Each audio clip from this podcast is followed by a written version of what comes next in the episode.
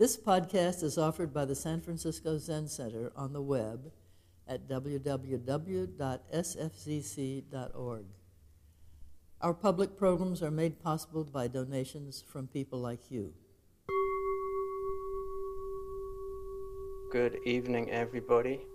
Um, while the densho was ringing, I took the opportunity to take a look around the virtual room, and it's really wonderful to see so many people I practiced with um, at Tassajara and City Center, and also to see other people I know from that time. And a special shout out um, to Enis, who is following from Turkey. I can't even imagine what time it is in Turkey right now, but great to see you. Great to see Keith, uh, my Dharma brother. Um, and a deep bow of gratitude to uh, Ryushin Paul Haller, who's here, and Zachary Smith, my teacher, who hopefully is listening along. And thank you to Nancy, too, for inviting me to give this talk. I know she's not in the room as usual, but I know she's listening along. Um, it's great to have her here as well. And thank you for encouraging me to give the talk. Uh, and I want to dedicate this the talk this week to everybody who's at Tassajara right now. Um, and thanks to Kim for alerting me to the Willow Fire at the end of last week. I've been following along as best I can. And it obviously brought back a lot of memories for me. I was down at Tassajara in 2008 before the fire there. And uh, I have very strong memories of uh, running up the Tony Trail with Brian, who I think is here on call as well, running up Hawk Mountain to see where the fire had got to. And I was just actually looking at photos I took at that time of Willow Creek slowly burning, um, as Willow Creek is slowly burning now. And right now I'm able to follow, thanks to the amazing technology that we have, I'm able to follow the hotspots on topographic maps so I can picture exactly where the fire is. Um, and we wish uh, well-being for everybody who's helping take care of Tassajara, this current generation of firefighters and fire monks um, who are helping keep us and everybody safe. And as a reminder, um, for those who have not read it, please go and read Fire Monks. It's a wonderful book. It's a wonderful account of the fire uh, and how our practice uh, was illuminated um, by the events of that time. And just remembering, you know, what it was like to be there before the fire came, it took a long time. You know, it was kind of very slow and we didn't know what was going to happen. Um, in the same way, we don't know what's going to happen with this fire. Um, and it was very slow until suddenly it was not very slow. And um, I remember thinking, and I think this is in the book, of how elemental things became. There was fire, there was earth, there was water, and there was air. And those are the important things in those days, and it's good to think about that. Um, and I know that the current um, study subject is uh, the Four Foundations of Mindfulness. So I'm just uh, going to observe those for myself at the moment feelings, mindful attention to the body, mindful sensation to feelings, seeing a certain anxiety energy level in my chest as I embark on this talk. Um, noticing the contents of my mind or the emptiness of my mind and thinking about the dharmas, the realities. And just please, everybody, for a moment, pay attention to that for yourself. How are you meeting this moment in body, mind, and feelings?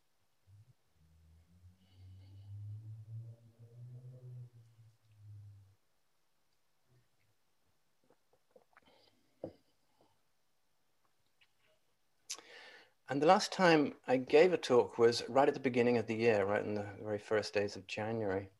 And you know, with this strange, flexible quality that time has, especially at the moment, it's almost hard to imagine how things were back then. Obviously, then we we're at the darkest time of the year, and now we're right at the longest days, and we have a beautiful strawberry full moon coming today or tomorrow.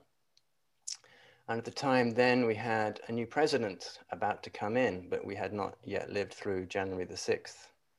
Um, with a sense of a new year and a new vaccine on the way, there was a sense of new hope. And now here we are six months on, you know, having a little heat. I personally am vaccinated and feel a little safer, but we still don't know exactly how things are going to turn out with the pandemic. Um, it was interesting to when when Nancy reached out to me last week to to see if I could give the Dharma talk. Pretty much right at the same time, one of the friends that I have hardly spoken to in the last year also reached out and said, "Hey, it would be great to get together in person again soon." Um, and I've just started doing events in person. So one of the things I do is offering mindful hikes, and we did the first one of those last weekend. And I've also been able to officiate a couple of weddings in person this month. Um, but as Marsha was talking about last week, it's a time of transition. It's a time of watching very carefully how we respond to unfolding circumstances with so much uncertainty. And if the last year has taught us anything, it's taught us that uncertainty is, you know, incredibly deep in everything that we do, even if we pretend otherwise. And I remember Leslie James at Tassajara also talking about how transitions were the most interesting time because there was so much to pay attention to. And so again, thinking for myself, you know, just a couple of barely, you know, a few weeks ago, I would kind of freak out if I walked past someone on the sidewalk and they weren't wearing a mask. And now I'm noticing that I'm going out without wearing a mask on the outside. And kind of how I've, I've started to embody feeling okay about that on the outside, not you know, going anywhere inside without a mask on yet. But we know that, you know, we don't know what's going to happen. The new Delta variant could still turn everything um, around. And so I think one, one thing to notice in this particular transition is how we're moving towards presence again. So the, one of the amazing benefits of, of being on Zoom is connection. And I've certainly benefited from that. And I think everyone in the Sangha has benefited, especially those who don't live close to San Francisco, being able to tune in to all these events, being able to feel connected with the Sangha, but also knowing that this connection is not the same as presence. So much as I'm looking at um, people on the screen that I can see in their little boxes, there is no there's, there's not eye contact. There's not that, that level of connection that presence um, offers us. And I think our practice has a lot to do with presence and embodiment and face-to-face encounters. And so as we start coming face-to-face again, you know, I think maybe a lot of us are a little nervous about that, about how the energetic interaction is going to go, like how much are we able to offer with that? And a couple of weeks ago, I was on a video call for a teaching group. It's a pan-Buddhist teaching group, which uh, calls itself the Gen X Teachers, um, for teachers who came, who have come after the kind of initial Buddhist pioneers in the US and Europe. Um, and I've met in person with this group several times over the years. And again, there was on Zoom, it was wonderful to see everybody, and there was a kind of a poignancy that we weren't connecting in person and able to kind of chat, um, you know, informally uh, in little corners between meetings. Um, although we, we had some amazingly rich conversations. And the topic was like, how do we teach in these times? What is it that we can offer?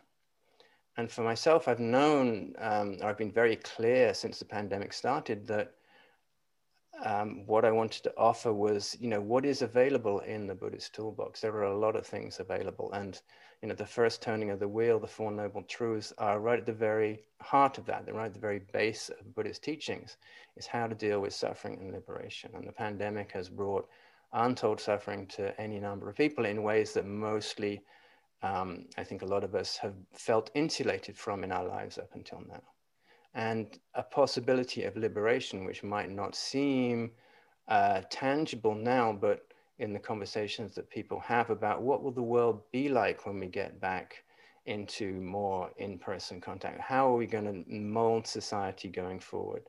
There's a sense that things could be different and a liberatory possibility that seems to be offered, even if it may not be realized. Um,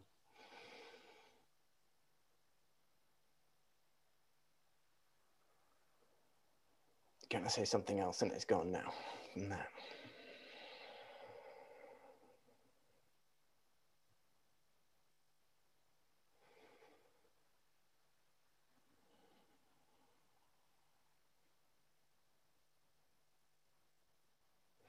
And a lot of what I have, have been talking about is the paramitas and the Brahma Viharas, which I, I don't want to go in and list, but if you're students, you will know, know of these things and the qualities that we can cultivate as ways of managing these difficult times. And in my student group recently, I was um, using a little bit of the Tenzo Kyokun, uh, Dogen's seminal text on the instructions to the temple cook, the monastery cook, um, particularly the section of the three minds, um, nurturing mind, a joyful mind, and a magnanimous mind, which again are kind of qualities that we can cultivate in different situations. And again, that offered me time to reflect because in 2008, right before I went to help with the fire at Tassajara, I was appointed Tenzo in the kitchen. And so those, those two, two times are kind of concurrent in my practice, training, and history. And as I thought back to my time as Tenzo running the kitchen at, at San Francisco Zen Center, you know, the notion that felt most fully embedded was that everything you did was an offering. Um, as you know, as former Tenzos advised me when I took on the job, it's not about the food; it's about what you offer, um, and that sense of gen- a sense of generosity came out of that. Um, and generosity is also the first of the six paramitas, And that's something about really what I want to talk about this evening. And what is it that we offer in these times? So, in, in times of difficulty, how can we keep the teachings relevant? And another part of the, the conversation we had in, in the Gen X teachers group was that, you know, to remember that um, Buddha and you know all Buddhists since have used skillful means to teach according to the circumstances. So we talk about the first turning of the wheel, which is Buddha's first presentation of what he understood when he woke up, and then there were the second and third turning of the wheels, which developed the teaching and kind of seemed to undermine the first turning of the wheel, but actually expanded the possibilities. And to remember that what we think of as or what we understand as Zen now came about largely in China about 1500 years ago when Indian Buddhism met Taoism and Confucianism and that, that kind of arising that happened now. And part of the conversation in this teachers group was, well, what is it that we're blending or how do we um, invigorate Buddhism in the West in the 21st century without losing the essence? And a lot of talk about, you know, practice being a lay practice now, not a monastic practice or even a secular practice.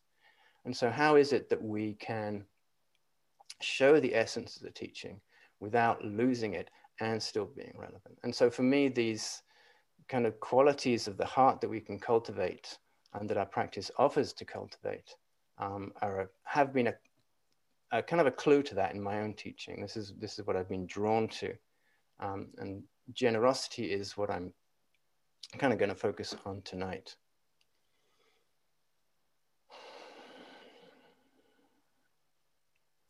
So, when we take vows as bodhisattvas, which many of us have done formally, and maybe others have done less formally in this tradition, we're vowing to help others to reach awakening. Our whole practice is based on the, the notion of generosity and not putting ourselves first, but bringing everybody into this practice of awakening and liberation, helping others. And there are many ways that we can think of doing that. And traditionally, some of the Bodhisattva's gifts are the gift of the Dharma, just spreading the Dharma. And I hope that something I say this evening will be a Dharma gift to somebody. And we talk about the gift of uh, fearlessness. And this is, it's kind of an interesting one to think about and in the conversation that we were having in the teachers group, you know, the notion came up and very strongly for me that people who are expecting things to go back to the way they were. I think this is what I was wanting to say a few minutes ago. People who kind of cling to the notion that we can live in exactly the same way that we lived in 2019 are going to inevitably be disappointed. This kind of clinging to the sense that we can just recreate the past all over again is not going to happen. And what is going to happen is deeply uncertain. And so my notion is that as bodhisattvas, we can't offer kind of fearlessness in the sense of certainty. We're not offering or modeling certainty, But what we can offer is a gift of courage in terms of facing what it is, facing the uncertain, facing the impossible complexity of reopening society and trying to find a different way for, us, for ourselves. So, how is it that we can offer this uh, gift of courage? And so, for that, really, we, you know, I always say this is what our practice of Zazen allows us to cultivate. So, everything we do in our practice comes through our Zazen practice.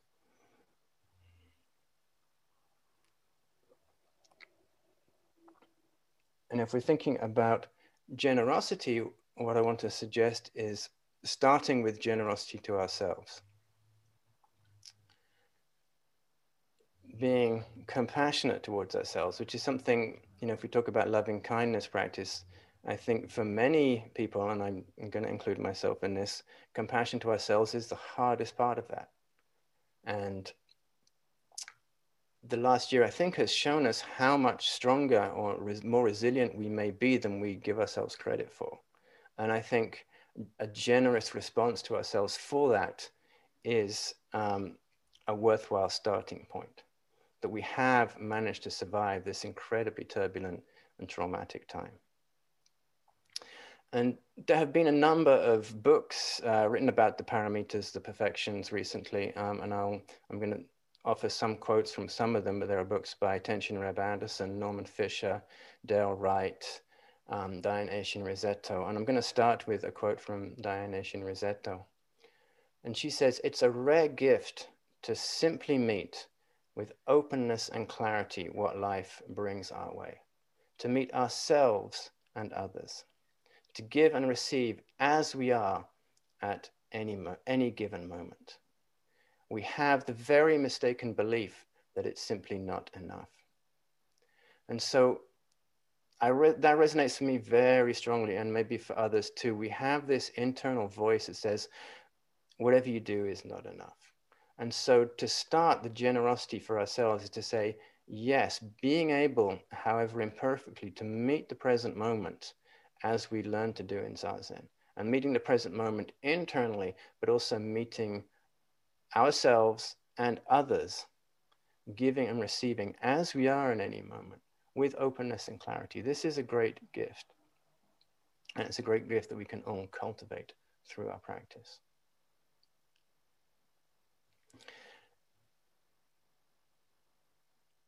And I think the other element of that gift is how Zazen allows us to see the sacred in every moment.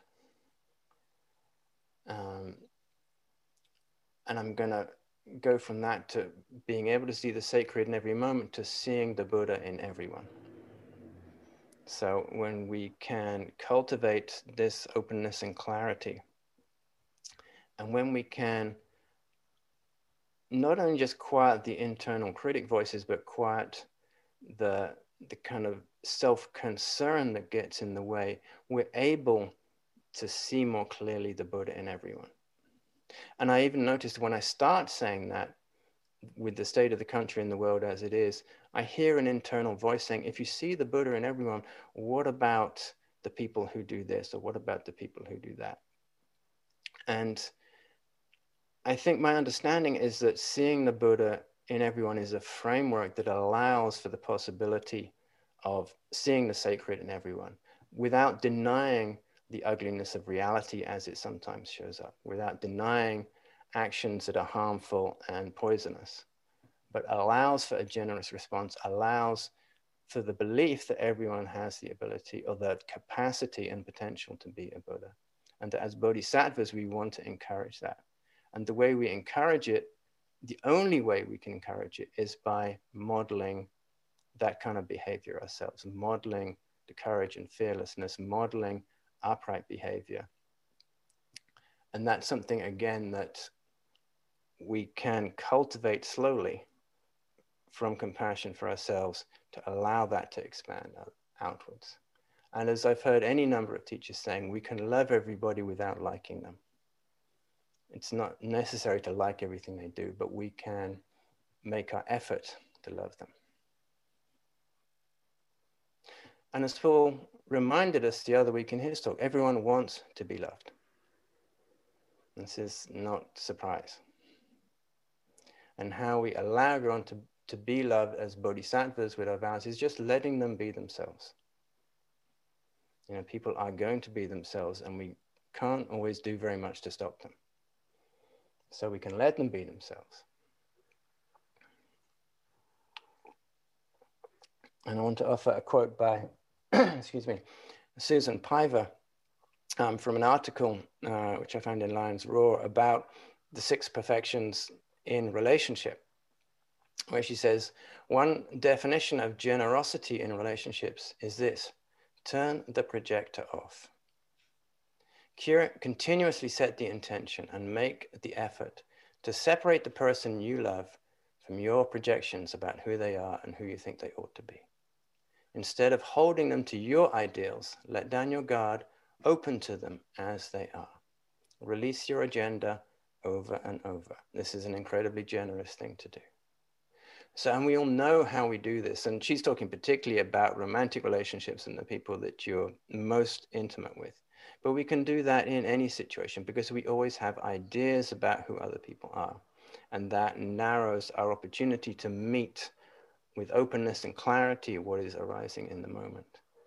So when we can turn off that projector, when we can drop our agenda, even if we believe that we're right in the situation, as we most often do, and the other person is behaving wrongly or badly, we can still allow for that possibility for them to be themselves. And the best I think we can do is to model how we want to appear in the world.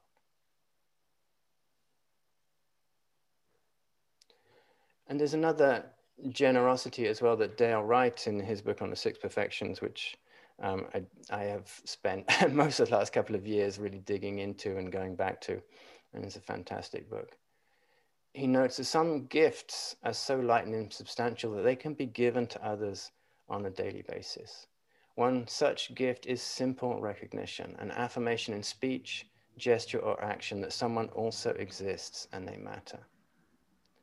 And this is something I do try to practice. I, I don't hold a lot of um, very high opinion in my capacity for compassion, but I do have a great belief in being able to meet people in the moment. And that's, you know, going out into the street and just seeing who is in front of me, what arises. Um, and if it feels tricky to do this with a lot of people, babies and dogs are great people to do, and great examples to do that. Just to meet a baby or a dog in the moment and to affirm to them your presence. And this is something that we can all offer.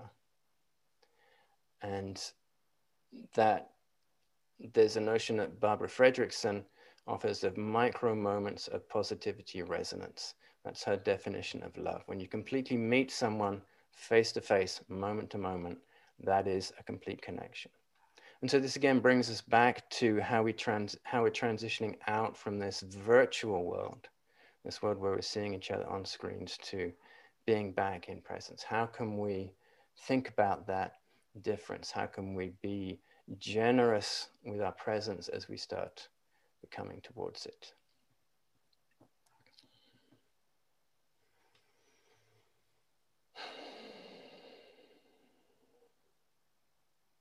I've got some other things in my notes up on screen that I don't think I'm going to talk about this evening.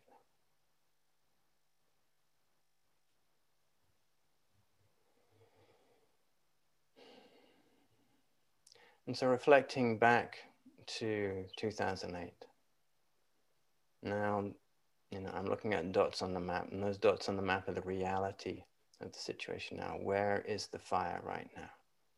We don't know what the outcome of this particular fire will be. But I'm reminded of Graham Ross, one of the five people who did stay. And I think a journalist asked him, Well, what will happen? What will be left if Tassajara burns down? And I can picture Graham's face as he replied, Tassajara. So our notion of how things might be or what we have lost or what we might gain does not supplant what will arise in reality in the future. So everything will have its place. Whether Tassajara burns down or not, there will be Tassajara. whether we can fully connect and come back together as the society, as a Sangha, differently, there will be Sangha, there will be connection, and hopefully we can offer a generous presence. And because I can't get through a talk without quoting Dogen at some stage, Dogen talks about generosity in um, Bodhisattva's Four Methods of Guidance. And I want to offer this quote um, just towards the end. To leave flowers to the wind, to leave birds to the season are also acts of giving. To leave flowers to the wind, to leave birds to the seasons are also acts of giving. So this is allowing everything to arise as itself. I just want to finish by saying that uh, we have some Zenathon events coming up this weekend. This is a very tangible way of giving. And this offering that we can give in whatever way to Zen Center in this way reminds me of all the generosity that have brought us to this place, all the donors and work and effort that has allowed Zen Center to arise and continue for more than 50 years. It has allowed Tassajara to continue for more than 50 years and allows us to practice here in this virtual room together. Thank you for listening to this podcast offered by the San Francisco Zen Center. Our Dharma talks are offered free of charge, and this is made possible by the donations we receive. Your financial support helps us to continue to offer the Dharma. For more information, please visit sfzc.org and click Giving. May we fully enjoy the Dharma.